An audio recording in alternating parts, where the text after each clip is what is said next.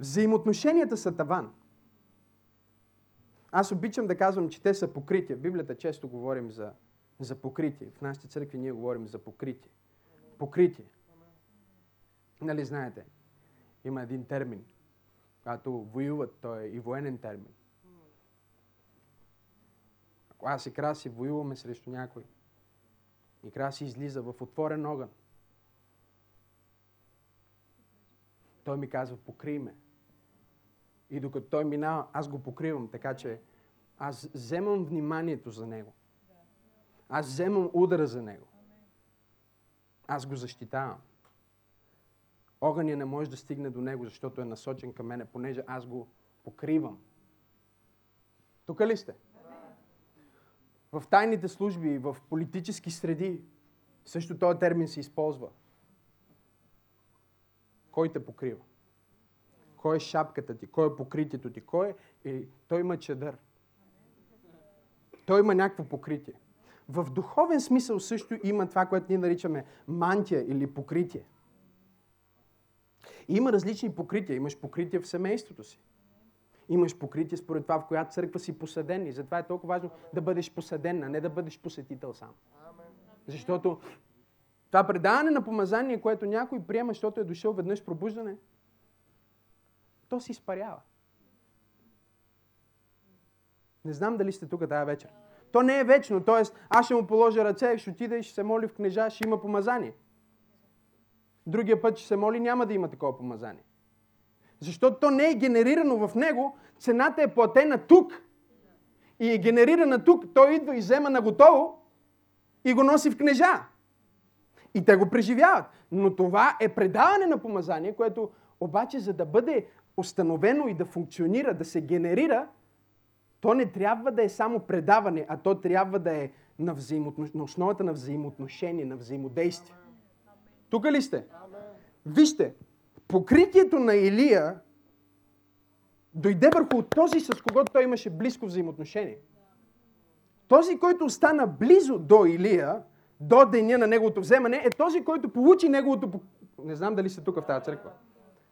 Следователно, имаше ученици, пророчески ученици, Библията говори, цяла група, и нито един от тях не получи това помазание. Те също пророкуваха, те също получиха неща от Илия, но никой не получи двойната мярка, която беше върху него. Защото това помазание функционира чрез взаимоотношение, чрез истинска духовна връзка. Разбирате ли? Затова моите духовни синове и дъщери, дори които не са пророци, не функционират офиса на пророка, пророкуват. Понякога, когато сме в някоя служба и аз разкривам името на някой човек и Жоро толкова пъти ми е казвал, точно преди да кажеш името, аз чух точно това име. Защо? Защото това е покритие. То е реално духовно покритие. Има различни покрития. Твоето семейство е покритие. Твоята фамилия е покритие. Но покритията са на основата на взаимоотношение. Тоест, самите взаимоотношения са покритие, те са покрив. Тук ли сте? Те ти дават сигурност, те ти дават защита. Те ти дават дом. Те ти дават място. Да не си скитник, който няма покритие. Те ти дават наследство. Кажи покритие. Ако взаимоотношенията са таван, тогава е много важно, ти си растение, много е важно този таван да е достатъчно висок, за да ти да растеш. Не знам дали някой ме следва в тази. Ако вземеме едно дърво тук и сега и го посадиме, сложиме го в една саксия и то започне да расте, то ще расте до тавана, ако има този потенциал да расте толкова високо. И в момента, в който докосне тавана, той ще започне да се деформира. Той няма да може да продължи да расте нагоре, той ще започне да се деформира, защото тавана е твърде нисък. Има взаимоотношения в твоя живот, които те деформират. Има връзки в твоя живот, които те деформират. Те вземат потенциала, който Бог е посял вътре в теб и го ограничават, така че да не може да се прояви.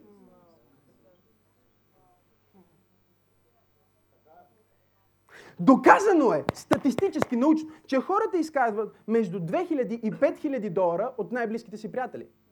По-малко или повече. Не знам дали вие следвате това. Боже, тази църква нещо не ме разбира какво искам да кажа. Ако Дани и Венци са приятели, много е необичайно Дани да изкарва 20 000, а Венци да изкарва 10 000. Много е необичайно. Или единият ще настигне нивото... Вие не следвате това, което аз се опитам. Единият или Дани ще настигне нивото на Венци, или Венци ще слезне на нивото на... Защото взаимоотношенията са таван, те са покритие за теб. Те или освобождават твоя потенциал, или контролират твоя потенциал. Сега, по-добре е да си с нисък таван, отколкото без таван. Нека кажа и това. Не знам дали някой ме следва в тази църква. Що има хора, които просто са без таван. Те са християни, такива, как се наричат, пътуващите хора, скитници, туристи. Те са християни, номади, пущиняци, в пущинята живеят. Да. Те нямат дом, те са пущиняци. Пещерняци. Пещерняците имат покрив. И внимай да няма някой от пещера. Защото нали знаеш как се наричат тия, които идват от пещера. Така че внимай с пещерняците. Ще го хванете по пътя към вкъщи.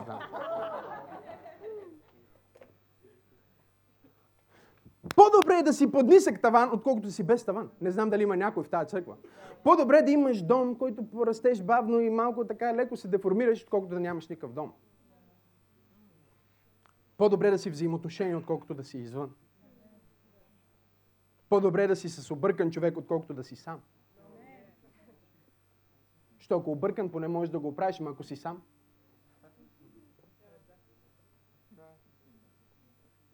Взаимоотношенията са покритие. Затова е много важно в какви взаимоотношения се включваме. Аз ви говорих как да открием съдбовни взаимоотношения, как да бъдем истински приятели. Всички тези неща.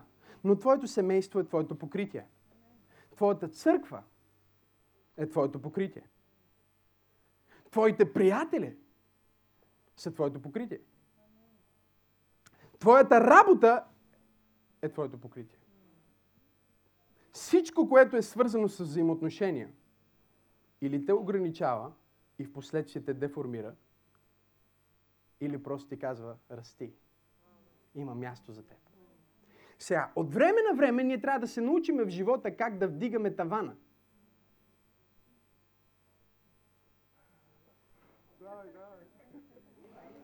От време на време трябва да се научим в живота как да издигнем тавана на следващото ниво. Ако растеш и чувстваш, че това нещо почва да те лимитира, зами да дигнеш ти тавана. Не знам дали има някой тук в тази църква, който ще дигне тавана и нивото на своето семейство. Ще вдигне нивото в своята работа. Ще дигне нивото в своята църква. Хора, които не просто виждат, че тавана е нисък, но казват, хей, аз съм тук, за да дигна тавана. Аз съм тук, за да дигна нивото. Но за да се случи това вдигане на ниво в взаимоотношенията, вдигане на ниво в обществото, вдигане на ниво в семейството, вдигане на ниво в бизнеса, трябва да се разчупат контролиращи сили в твоя живот. Трябва да се разчупи това, което пречи да растеш. Да бъде изместено. Да бъде премахнато. И да бъде заменено с това, което освобождава твоя растеж. Вижте, апостол Павел ни говори в Галатяни. Галатяни е една от любимите ми новозаветни книги. Сега разбирате вече, като сте били с мене последните няколко месеца, защо пастор Теди казва, че всичко ми е любимо на мен. Защото с всяка книга така започва. Галатяните са прекрасна църква, която апостол Павел ражда. Той казва, аз ви родих с родилни болки. Това е църква, която се ражда в свръхестественото. Църква, която е пълна с чудеса. Църква, в която заекващите проговарят. Църква, в която благовестието се проповядва. Църква, в която се издига тавана. Но като всеки апостол, апостол Павел основава, комуникира, насочва нещата, но той не може да бъде там вечно, за да менеджира тази църква. И в неговото оттегляне се появяват други, които носят контролиращ дух, които носят контролиращо послание. Те започват да отнемат свободата на галатяните и да им налагат, не знам дали има някой тук в тази църква, да ги ограничават, да им пречат на тяхния растеж, да пречат на тяхното развитие като църква и да ги връщат назад към закона. Те ги вземат от благодата, чрез която са живяли, чрез която са се проявявали чудеса, чрез която се разширява църквата и се опитват да ги върнат в контрол, в закон. Опитват се да ги върнат към юдеизъм, към обрязване, към спазване на съботата, към спазване на законите. Те искат да ги вземат изпод покритието на благодата и да ги върнат в покритието на закона. И апостол Павел в своята загриженост, той пише на галатяните. И вие знаете тези популярни думи от 3 глава, в които той казва: кой ви умая, кой ви заблуди? Но вижте какво им казва той в 4 глава на Галатяни, 15 стих. Той им говори за първото си посещение, за началото на евангелското дело там. И той казва: колко въодушевени бяхте тогава. Тогава, когато дойдох при вас. Уверявам ви, че ако можеше, очите си щяхте да извадите и да ми ги дадете. Нима сега ви станах враг, защото ви говоря истината? Това не е в посланието, обаче нещо важно. Трябва да се внимава с апостолите, защото може да ги почувстваш като враг, защото ти казват истината. И по този начин може да се окажеш, че търсиш някой, който ти говори нещата, които на теб са ти удобни и не си в истината. И вижте, той продължава и им казва: онези, другите, които ви заблудиха, които ви контролират, не се стремят към вас за добро. Те искат да ви отлъчат от мен, за да и вие да се стремите към тях. Добре е да се стремите към добро винаги. Не само когато съм сред вас. Деца мои, аз отново изпитвам родилни мъки за вас, докато във вас бъде изобразен Христос. Бих искал сега да бъда помежду ви и да ви говоря с друг глас, защото не зная какво да направя за вас. Апостол Павел им казва: тези другите, които дойдоха, за да донесат контрол, те ревнуват за вас. Тук ли сте тази вечер? Думата там за ревност е буквално ревност. Ревност, която аз изпитвам към жена ми. Ревност, която изпитваш, когато се притесняваш, че някой твой близък може да ти изневери или да наруши твоето доверие. Той казва: те ви ревнуват, уж са загрижени за вас, но тяхната ревност към вас не е добра, защото те очакват замяна на вашата ревност да получат същата ревност от ваша страна. Не знам дали има някой в тази църква, който ще започне да разбира как да разчупи контрол и контролиращи сили от своя живот. Те искат да ви дадат с мисълта да получат. Те ви дават внимание, за да получат внимание. Те ви дават грижа, за да получат вашата грижа. И е добре да се прави добро, стига това добро да не се превръща в контрол, който контрол ви изолира от мен, защото целта им е да ви изолират от мен, който ви казвам истината. Сега ние виждаме как функционират контролиращи сили. Някои от вас идват от контролиращи семейства.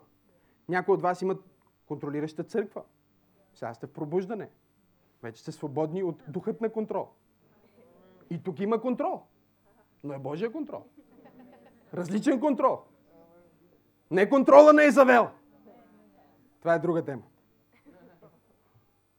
Някои от вас имат работа, в която шефа ви е контрол фрик. Добре, пасторе, как да разбера, че аз съм попаднал под влиянието на контрол? Вижте, контролиращите личности и духове искат да спрат твоя растеж. Защото ги е страх, че ако ти успееш, ти излизаш от тяхното влияние. Ти напускаш техния контрол. Ако ти успееш, те нямат сила да те манипулират вече. Ако ти успееш, те не могат да те държат на каиш. И затова те искат да се превърнат в мениджъри на твоя живот и твой успех. И да те задържат, както тавана, за който говорихме, деформира растението.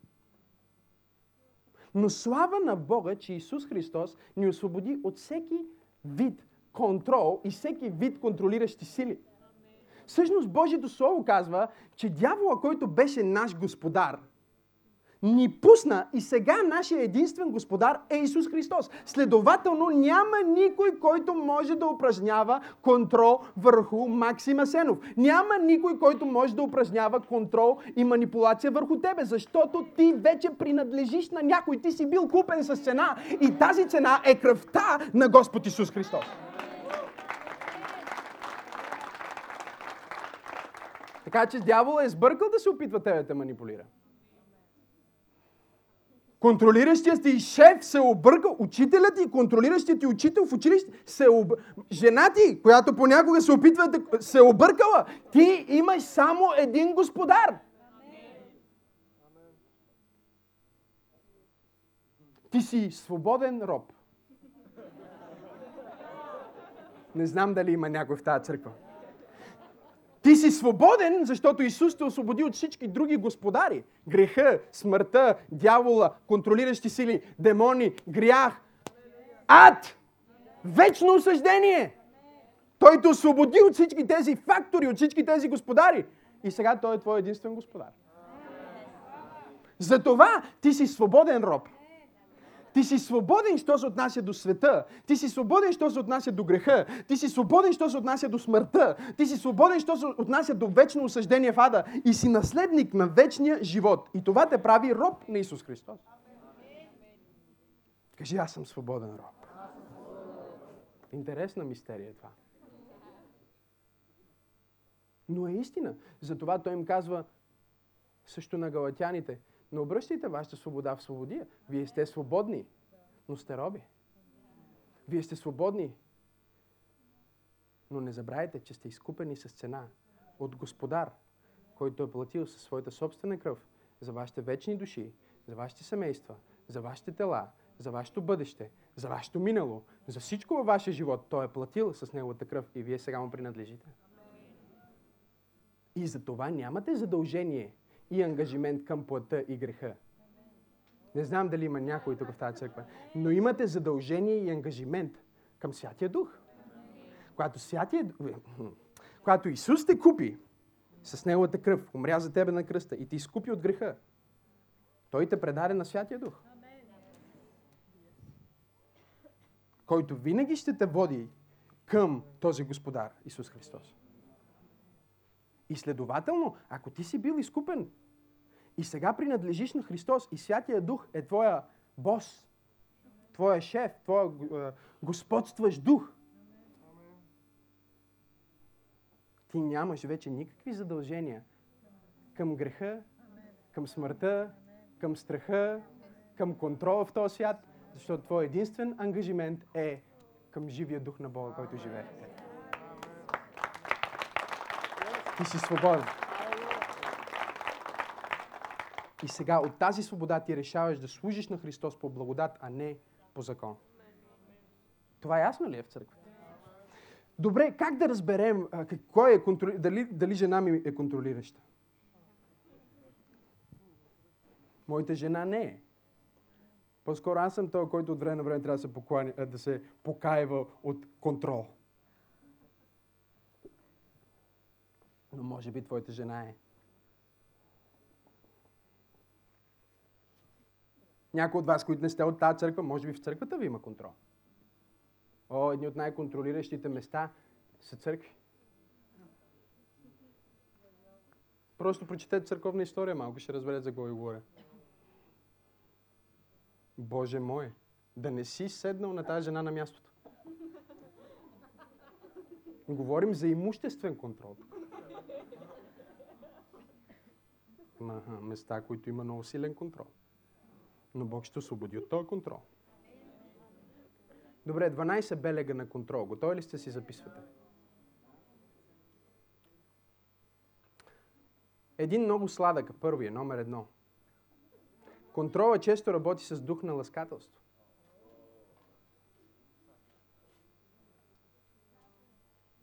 И вие знаете ли защо го изпускаме, когато действаме в плътта?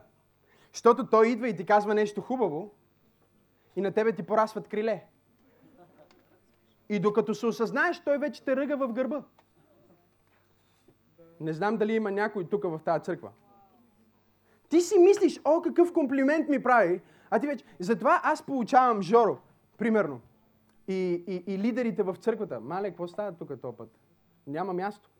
Затваряйте вратите и нека стоят навън тия, които са закъснели. Тук има 3, окей, пускаме до 3. Повече, всички навън. Това е, да идват на време. Мале, това пастор. Не, ме, така е. Ще се идва в Божия дом на време. Чувате ли, дами? Не се идва закъснели. Ако идвате закъснели, по-добре не идвайте. Това е единствената църква, в която мога така да ти кажа, сигурно. Ма истина. И в Божия дом трябва да има ред. Това не е място, на което може да си правиш каквото си искаш. Иди без когато искаш. Да се върна на това, което казвах. Какво казвах? Чуват, всички тук чуват. Той идва, и аз това говоря на лидерите. Той идва, примерно при Жоро. И му казва, пастор Жоро. И като каже това пастор, даже го удължава. Пастор Жоро. И сега Жоро е толкова завуалиран от това пастор, че не чува почти нищо от всичко, което след това човека казва. И само кима и казва да. Защото това пастор му е изпразнило главата вече.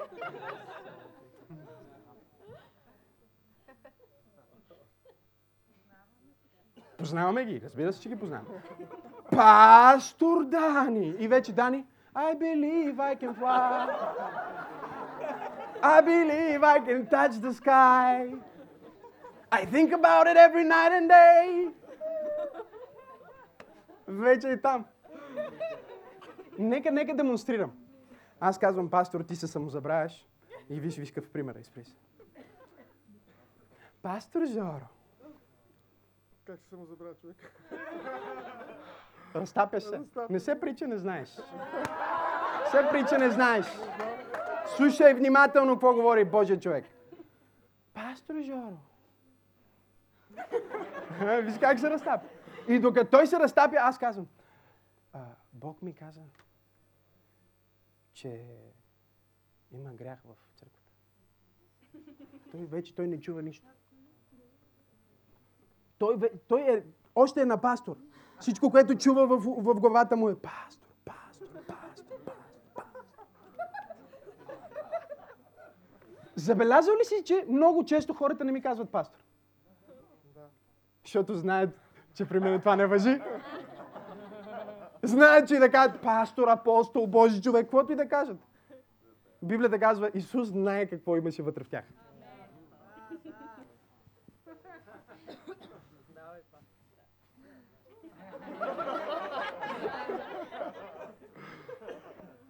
Идва с ласкателство, което точно както казва Павел на галатяните, е условно.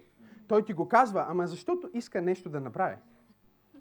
Затова е толкова важно ние да не ходим в плътта и да се впечатляваме на това, което хората ни казват. Може ли да проповядвам малко това? Ако искаш да бъдеш свободен от контрол, спри да се интересуваш толкова много какво хората казват и мислят за теб. Освободи се от тази мисъл. Днес ще кажа, че си готин, утре ще кажа, че не си. Днеска ще кажа, че си фалшив пророк, утре Бог ще изцели сина му, ще кажа, че си истински пророк. Утре ще му скимне, че не си, пак ще кажа, че не си, пак ще изцели жена му, пак ще кажа, че си. Това е живота! Но за да бъдеш свободен от контролиращи сили, ти не трябва да бъдеш роб на ласкатели. Не говорим да няма комплимент, не говорим да няма почит, но почита и комплимента е безусловна. Тя не те кара да се самозабравиш и да не чуеш всичко, което след това ще ти кажа. Това е в бизнеса по същия начин. Глупави бизнесмени. Правиш им един комплимент, те забравят вече за сделката. Чувстват се толкова велики, че вече забравят каква е сделката, за какви пари говорим, за какво говорим. И след това, те още мислят за това колко им е казал, че е велика, той го ударил с 3000 или 5000 или 10 000. Защото искат ласкателство. Ако искаш да бъдеш свободен от контрол, бъди свободен от това, какво хората казват за тебе, какво мислят за тебе. Не знам дали има някой тук. Трябва да те интересува какво мисли за тебе Исус.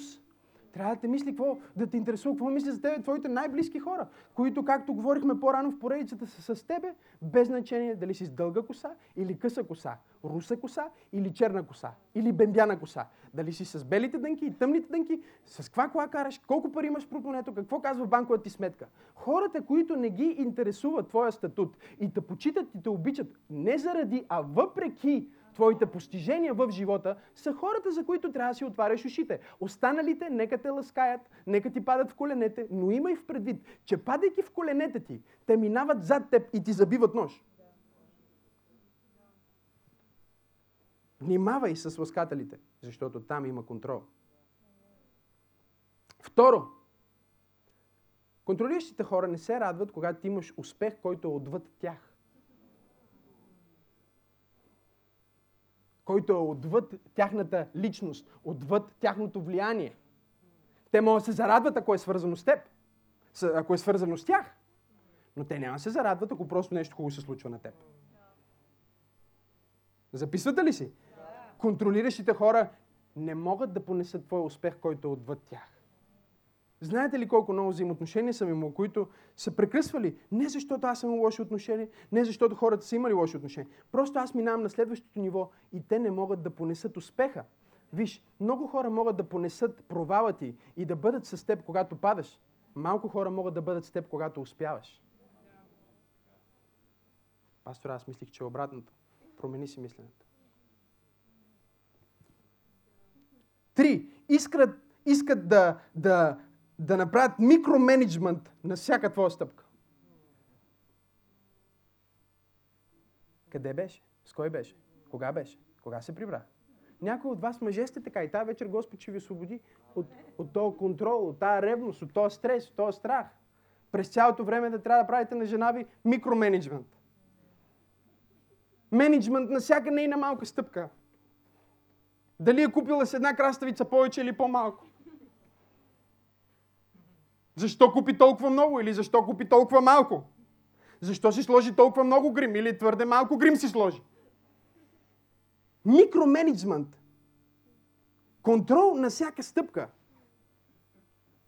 Тука ли сте? Номер 4. Не ти позволяват да имаш други приятели. В някои случаи те те изолират от собственото ти семейство. Говорим за контрол, за контролиращи взаимоотношения, контролиращи личности. Това е типично сектантско. Свидетелите на Ехова разделят семейства. Щото роднините им не вярват. Или щото се е разболял някой и са отишли в болница, как се лекуват, или са му прерали кръв, да не дава Господ. И отхвърлят цели семейства, отблъскват. Майка и дъщеря се разделят заради този дух на контрол, който идва и ти казва, няма да имаш други приятели. Аз ще бъда с единствения твой приятел. Тука ли сте? Той човек, който когато кажете, че имате приятелство с някой друг, почне, виждате, че нещо става в него. Това е контролираща личност. Как ти можеш да имаш приятели отвъд мен? Как ти можеш да се развиеш отвъд мен? И вижте, това води към параноя. Това води към страх, опериране в страх. Не ти позволяват да имаш други приятели. Помнете, говорим за контролиращи взаимоотношения, църкви и така, че всичко попада в тия 12 точки. Заплашват, ако ходиш в друга църква. нещо лошо ще ти се случи.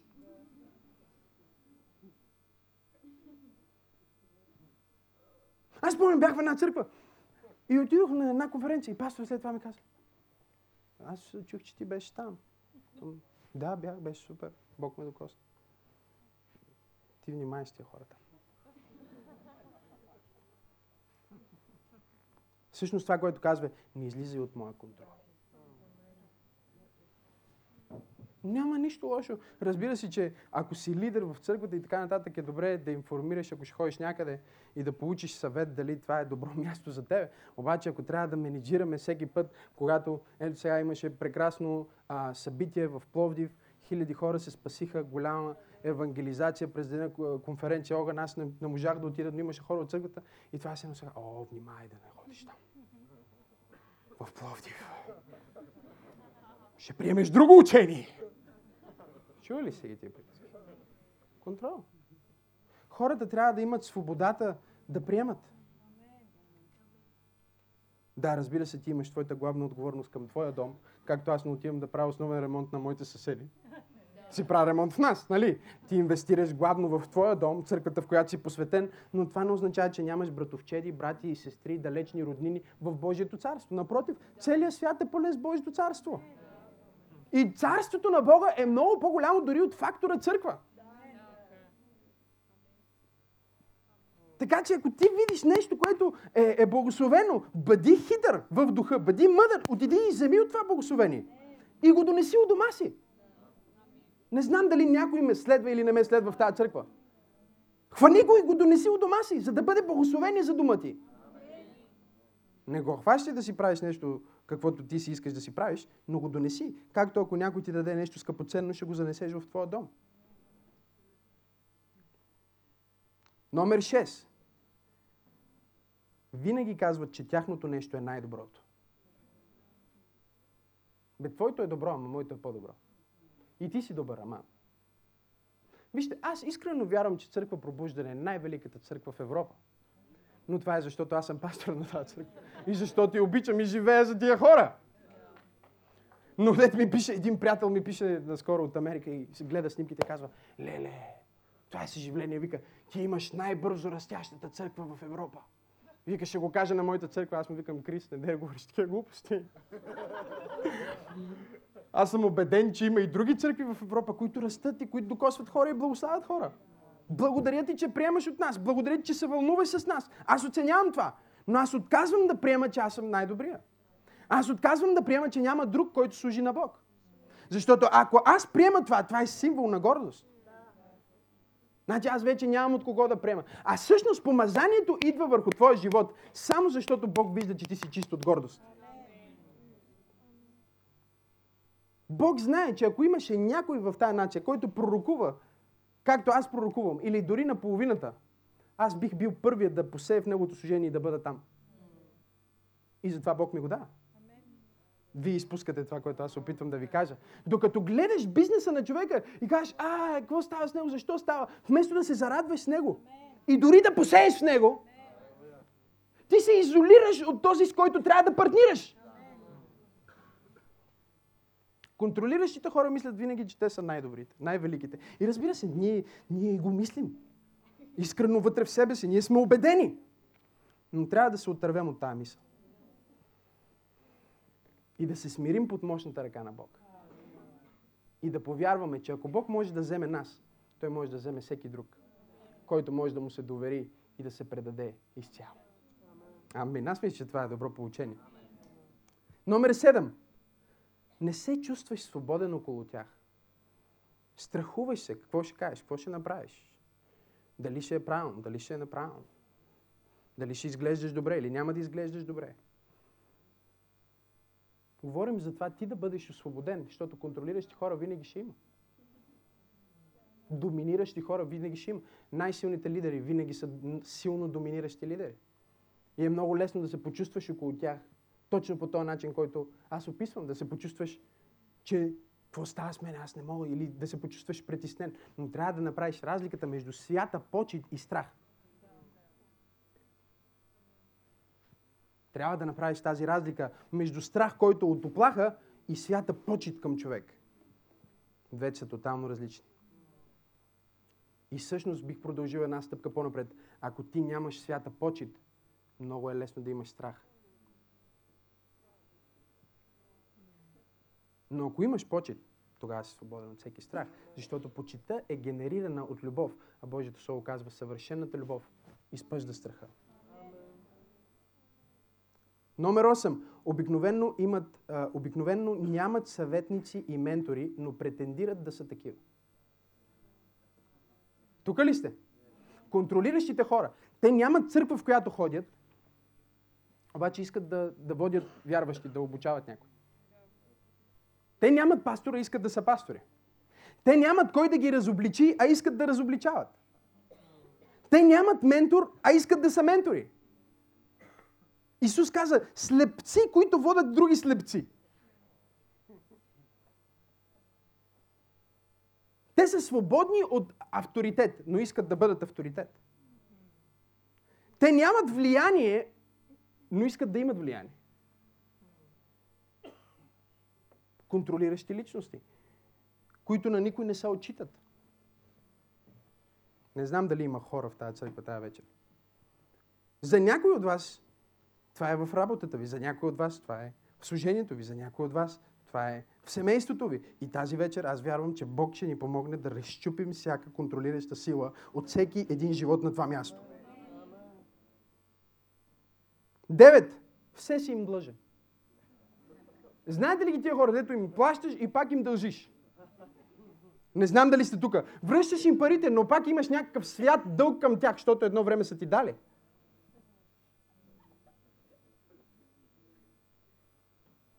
Кажи, Боже, благодаря ти, че ти ме освобождаваш от контролиращи хора и контролиращи взаимоотношения. Все си им длъжен, каквото и да направиш, ти още им дължиш. И го усещаш, може да не им дължиш, но ти го чувстваш.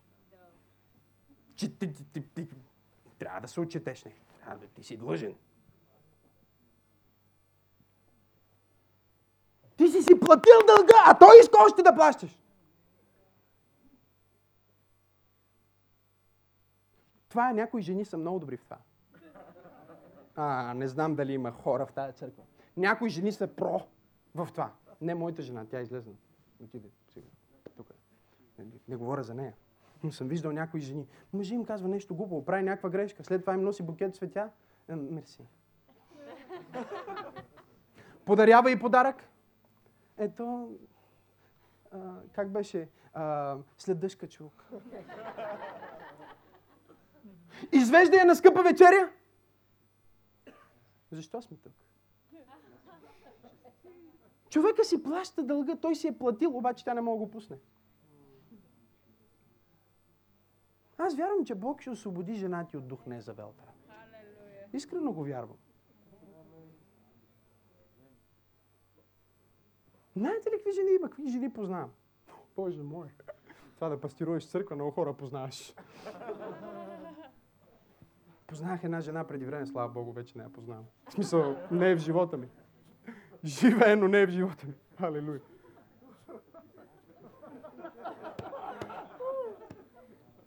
Не знам дали някой ме следва в тази църква. Обажда ми се за рождения ден. 5 месеца ми се сърди, защо съм се обадил след обед, а не сутринта. Не ми е роднин, не ми е нищо. 5 месеца ми се сърди, защо съм се обадил след обед, а не съм се обадил сутринта на рождения и ден. Говори ми за контрол. Боже, помогни на този мъж, който живее с нея. Спаси го! Спаси го!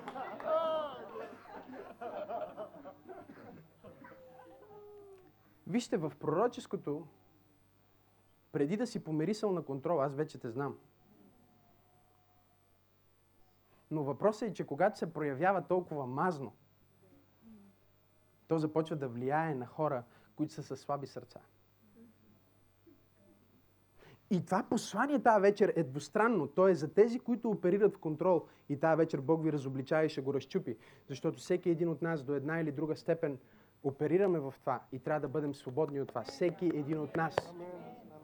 От друга страна, това е за тези от вас, които се чувстват слаби и жертви. Тая вечер Господ ти казва, не си жертва. Спри да се държиш като жертва. Спри да мислиш като жертва. Спри да приемаш осъждение. Спри да приемаш страх. Спри да приемаш най-опасните неща като факт в твоя живот, че стане непременно. Излез от тая параноя. Заболялата кръста ти вече инвалид ще станеш. Заболялата главата мислиш, че е мигрена. Зъбът те боли, ти вече виждаш тумор.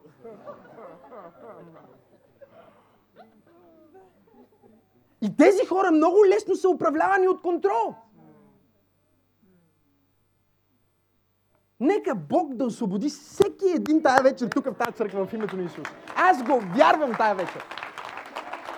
И виж, аз го говоря пророчески, защото нашата църква расте и ние трябва да се предвижваме напред. И е много опасно понякога в църквата става падария, дава, как беше царя дава, падария не дава. Защо? Защото има дух на контрол. И затова моите лидери постоянно трябва да бъдат чеквани. В какъв контрол оперират? Защото в пророческа църква управляващия елемент е само един. И неговото име е Святия Дух. Никой да не посмее да се опитва да вземе неговата функция. Говорим за ситуации, в които бабички в църквата контролират пастора, защото са пророчици. Аз съм бил в тия служби, в която едната се изправя в един край и казва, така казва Господ. Другата се изправя след малко в другия край и казва, това не беше Господ, сега чуйте Словото Господно.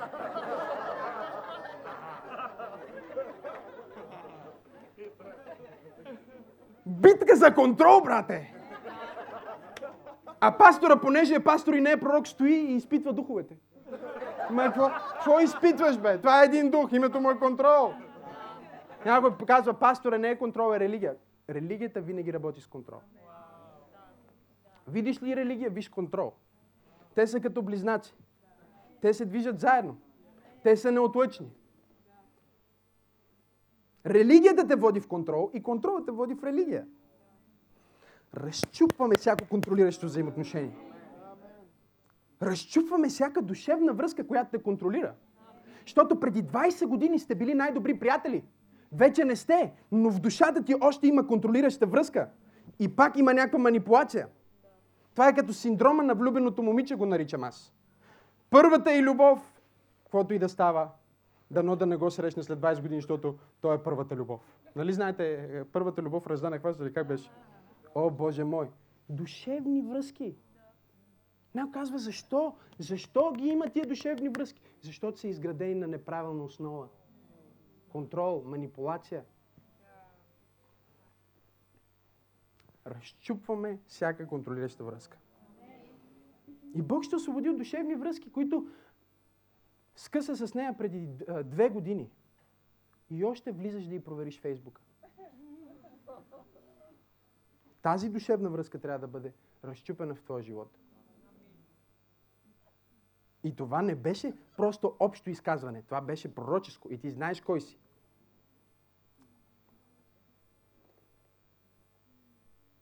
Окей.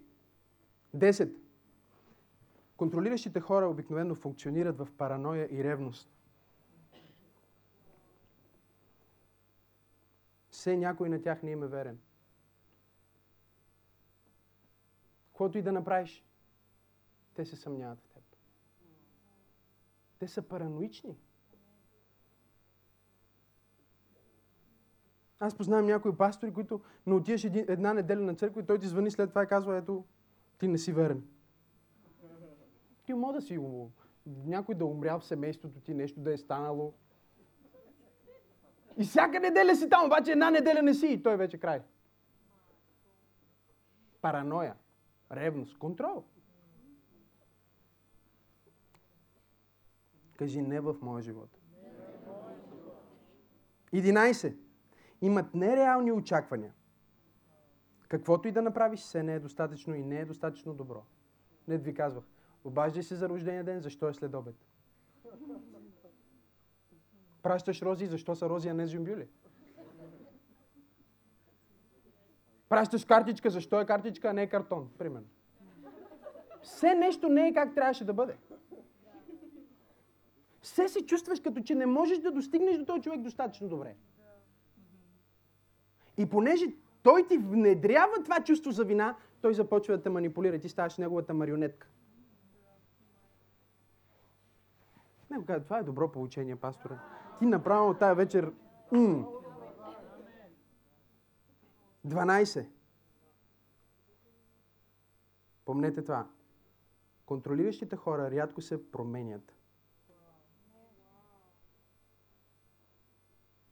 Защото трудно се покаиват. Тяхната неспособност да се покаят ги води все по-силно в посоката, която са заели. Дори да е грешната посока.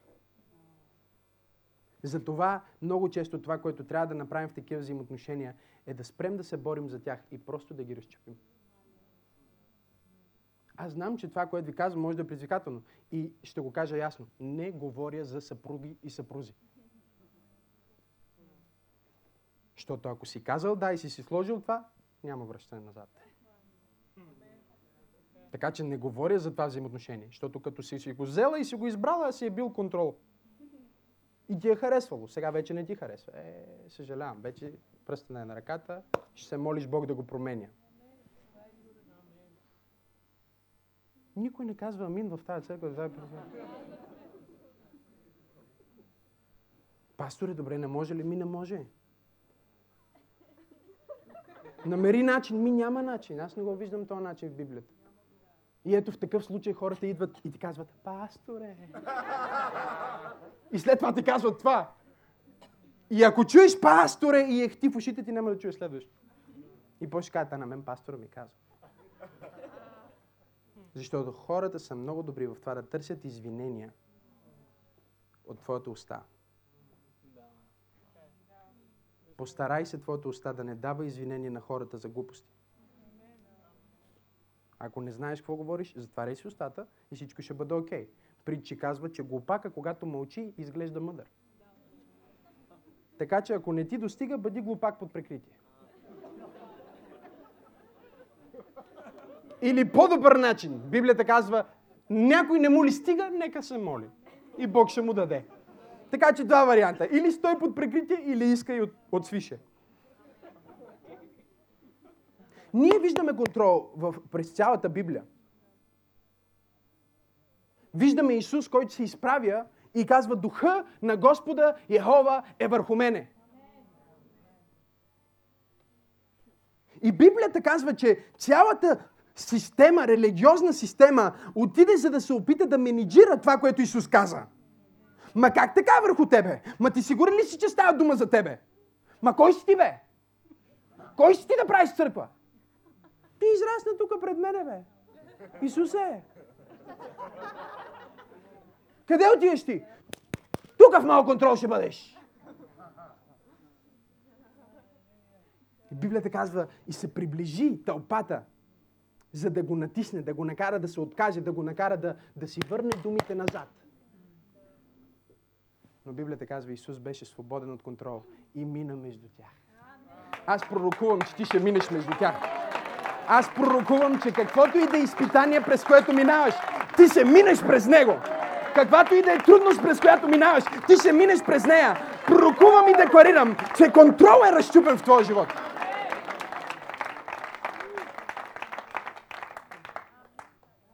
Кой си ти, бе? Как ти ще правиш? Ученици, ти добре ли си? Какви ученици? Ние фарисеите знаеш колко години съществуваме. Ние сме съживлението, няма друго съживление. Ние сме последното съживление, няма да се опитваш да правиш нещо, ей. Окей, прескачаме Исус, отиваме към учениците. Минават, дигат сакатия. Днеска съм в стил разхождане, така че следвай внимателно, момче. Окей? Стани и ходи. Пари и злато нямам, това, което имам, ти давам в името на Исус Христос Назарянина. Стани и ходи. Той куц ли беше сега, той човек по рождение? Аз ще обясня чудото как стана. Във времето на Исус, Исус изцели човек. Сляп по рождение. И Библията казва, те събраха целия съвет. за да изпитат сега това чудо истинско ли. И хората, знаете ли как обичат да казват: о, ние трябва да го изпитаме това чудо, дали истинско. Или това пророчество трябва да се изпита. От кой да се изпита? От тебе. Ти шегуваш ли се? Ти си изпитателя на пророчества, така ли?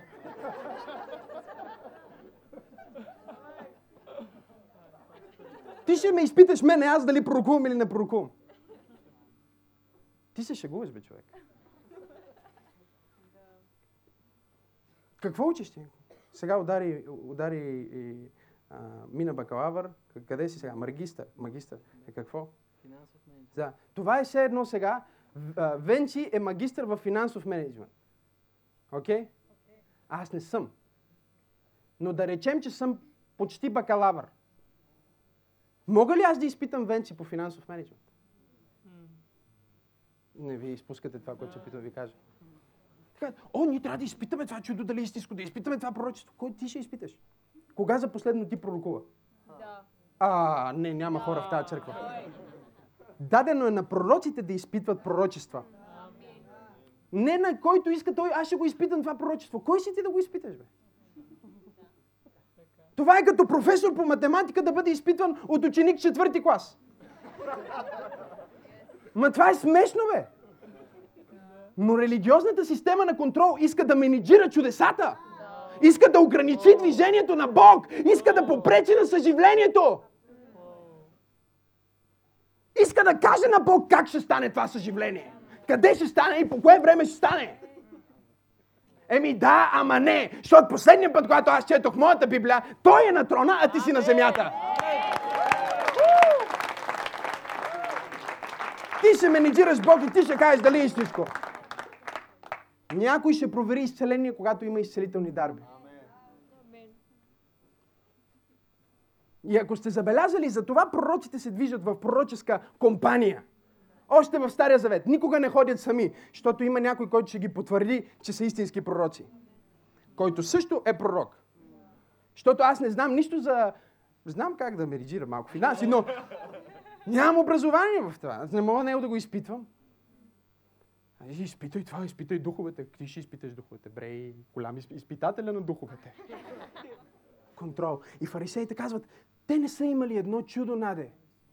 Не са изцелили един човек. И казват на Исус, трябва да изпитаме дали е истинско. Как ще го изпитате вие, които нямате чудеса? Отворили ли сте очите на сляп, че вие да го изпитвате? Пророкували ли сте нещо, че вие да го изпитате? Открили ли сте тайните на сърцето на враговете ви, че вие да го изпитвате?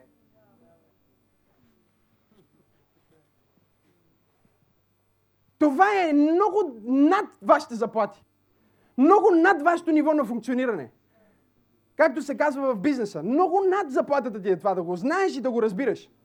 Защото върви с друга цена, върви с друг начин на живот, върви с друг молитвен живот, върви с съвсем друг живот. Ти дори не го разбираш този живот. Но те искат да контролират и да менежират живота на Исус и служението на Исус. И да кажат, че чудото не е истинско. И заплашват родителите му, че няма ги пуснат в църквата, ако кажат, че е верно. 9 глава на Йоан. Там съм, за ти от вас, които се чудят къде съм. Там съм, в 9 глава на Йоан съм. До такъв степен, че родителите казват, ние не знаем дали наистина е чудо. Собствените му родители попаднаха под силата на контрол. Но човека каза, вижте, да не би и вие да искате да повярвате в него. И те казват, ние сме ученици на Мойсей, а той човек е грешник. Кой него го е учил? И той им каза, вижте, не знам дали той човек е грешник, но едно знам. Бях сляп. Аз говоря за свобода в духа на Бога. Едно нещо знам. Бях сляп, но сега виждам. Бях опресиран, но сега съм свободен. Бях разделен с жена си, но сега сме заедно. Бях беден, но сега се обогатих. Бях болен, но сега се изцелих. Бях контролиран, а сега се освободих. Аз съм минал в ново време.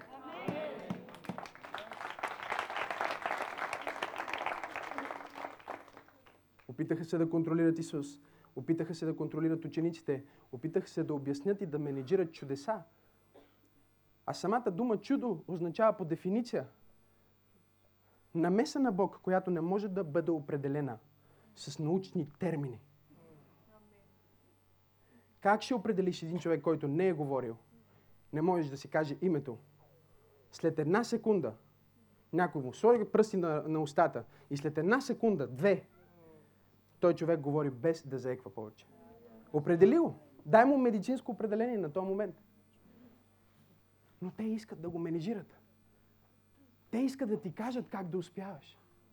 Те искат да ти кажат как да направиш твоята собствена идея. Не знам дали има някой тук тази вечер. Ти имаш идея за бизнеса, те ще ти кажат как да го направиш, въпреки че те никога не са правили бизнес.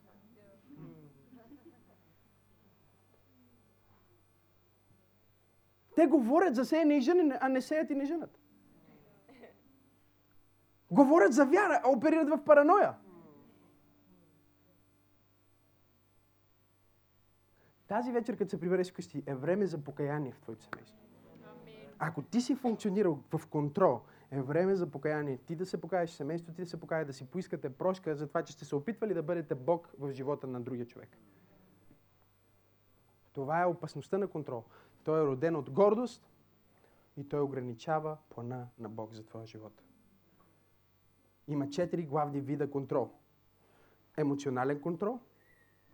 Жените го упражняват с сълзи, с мълчание, с двусмислици, трисмислици и 4 смислици. Текст, контекст, подтекст, надтекст, около текст, до текст, пред текст, зад текст, от всякъде текст. Жените го знаят това. Емоционално манипулиране, контрол. Второ, духовно манипулиране. Контролиращи изповеди на вяра. В които аз казвам на цялото събрание да повтаря нещо след мен, което не е библейско. Но със сигурност ми изнася. Манипулативно чародейство.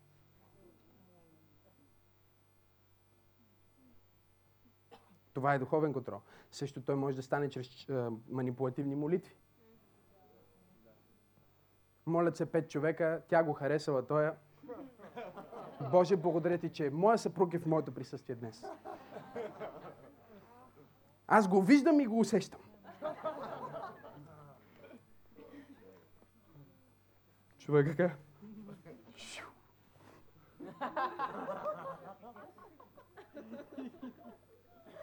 Помня преди години една жена идва при мен и казва: аз се молих и Бог ми каза, че ти си моя мъж.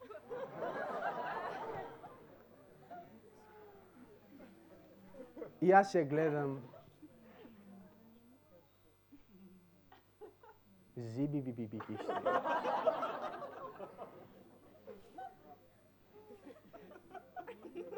Вие трябва да питате майка ми. Понякога, когато съм в пророческото, е страшно.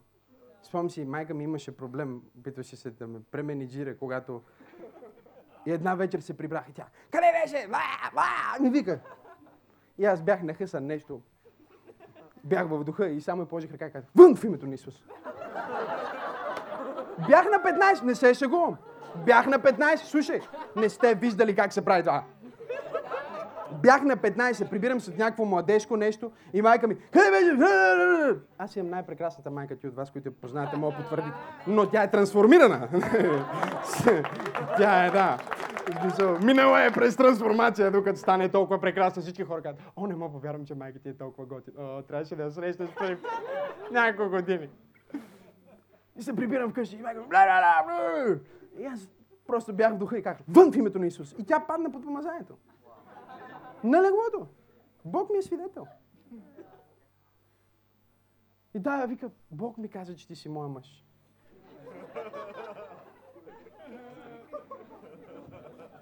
Мислих си да й кажа: искаш ли да ти кажа какво Бог казва? Че чародейците ще горят в ада. Не исках да я... Тя беше достатъчно объркана.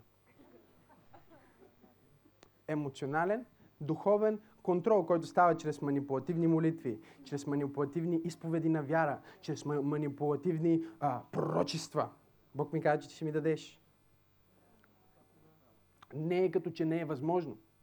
Но когато това става някаква практика и пак, нали, то едни млади хора идват при мен и казват, абе едно семейство, те са много духовни, много се молят и ни казаха, че Бог им е казал, че ние трябва да ги, издържаме. Викам, тези или са като пророк Елисей, наистина истински пророци. И после само като ми говориха и видях кои са във видение. И казах, не, те не са. Това са тези и тези. О, да, точно те са. Откъде знаеш? Викам... Бог ми каза. Много Бог много им казва. На тях Бог им казва много. Постоянно са включени. И все нещо казва. И никога, забележете, никога не е за тях, винаги е нещо за теб. Това е много интересно. Как Бог никога не им говори за тях, а се им говори за теб? Бог трябва да почне да им говори първо на тях.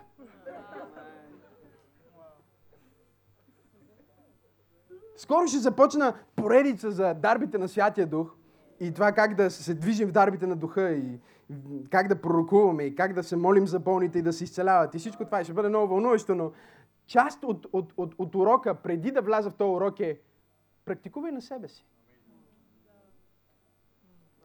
Те все нещо имат за теб. Галатяни 5 глава, 13 стих до 18. Към свобода сте призовани вие, братя. Само, че свободата да не става повод за угода на плътта, а с любов, не с контрол, с любов, каква? Агапе, безусловна любов, служете един на друг. Защото целият закон се изпълни в едно изречение. Обичай ближния си, както самия себе си. Ако пък един друг се хапете и се ядете, пазете се да не би един други го да се изтребите. Затова казвам, живейте според изискванията на духа и няма да изпълнявате прищявките на плътта. Защото плътта желае противното на духа, а духа противното на плътта. Те се противят един на друг, за да не правите онова, което бихте желали. Ако живеете според духа, вие не сте под закона. Третия начин на контролиране е чрез думи. Четвъртия начин на контролиране е чрез финанси. Внимавай от кой вземаш пари и за какво ти ги дава.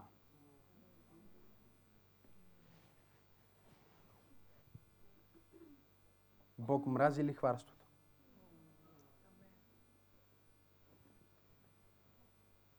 Внимавай на какво даваш, за кой вземаш пари и за какво ти се дават тия пари и с какви очаквания идват тия пари. Ще им помогнеш ли, Митко, че трябва да свърша наистина?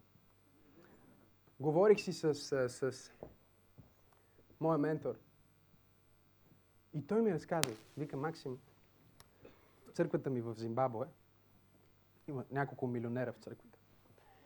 И вика, от време на време сеят в служението, в църквата за разрастването на Божието царство. Вика, на една неделя, един вика идва в офиса с неговите хора и ми носи $100,000. Иска да посее. В пликове 100,000.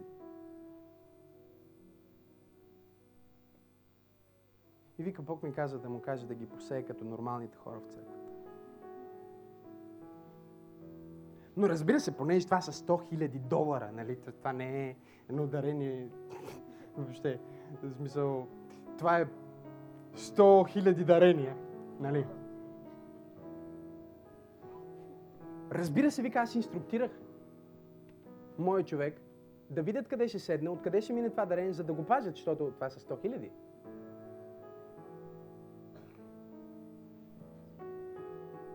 Дарението минава, събират го, отиват в офиса, няма 100,000.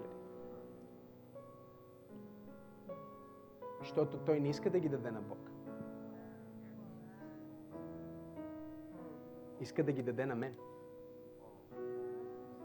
За да каже, че ми е дал. Да каже каква песен да се пее в неделя. Не знам дали има някой в тази църква. Внимавай от кой приемаш. Защото не всеки идва.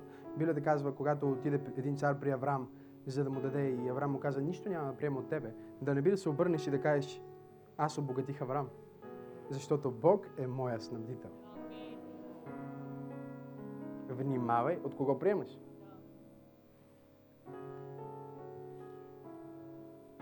Аз викам, стига бе, 100 000. Викам, трябва ще ги вземеш бе.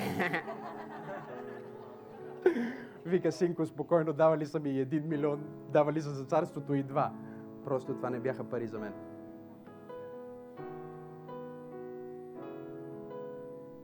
Затова ние трябва да знаем как да бъдем свободни от контрол. И това ще ни даде и свобода в нашите финанси. Защото някой от вас, контрола е от вашата работа. И вие мислите, че вие сте зависими от вашата работа и вашата работа е станала Бог. И вече Бог не е ваш източник. И затова имате финансови страдания. Защото не сте сложили Бог на първо място. Вярвате, че парите ви идват от компанията.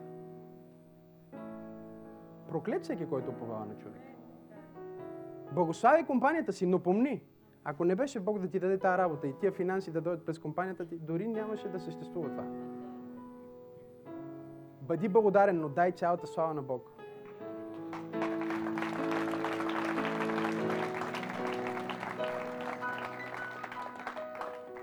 Добре, свършвам. Разчупване на контрол.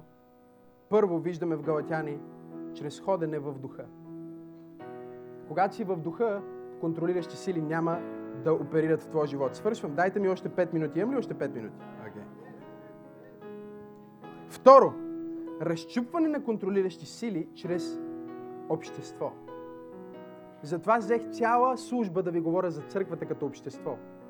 Защото за да има контрол, трябва да има манипулация. А манипулацията по естество е по-отделно.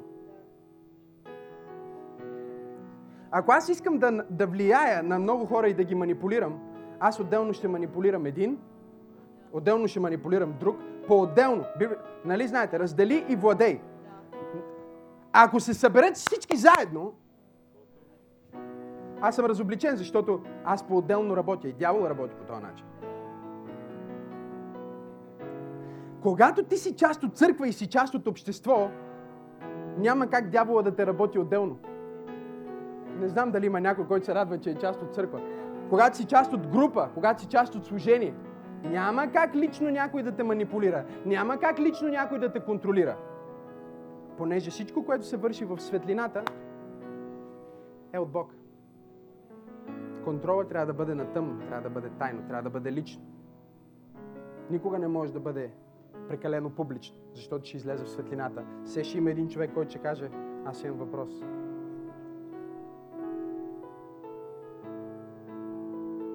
Последно, говорим за разчупване на контрол чрез ходене в духа. Галатяни 5:18. Разчупване на контрол чрез общението на светиите.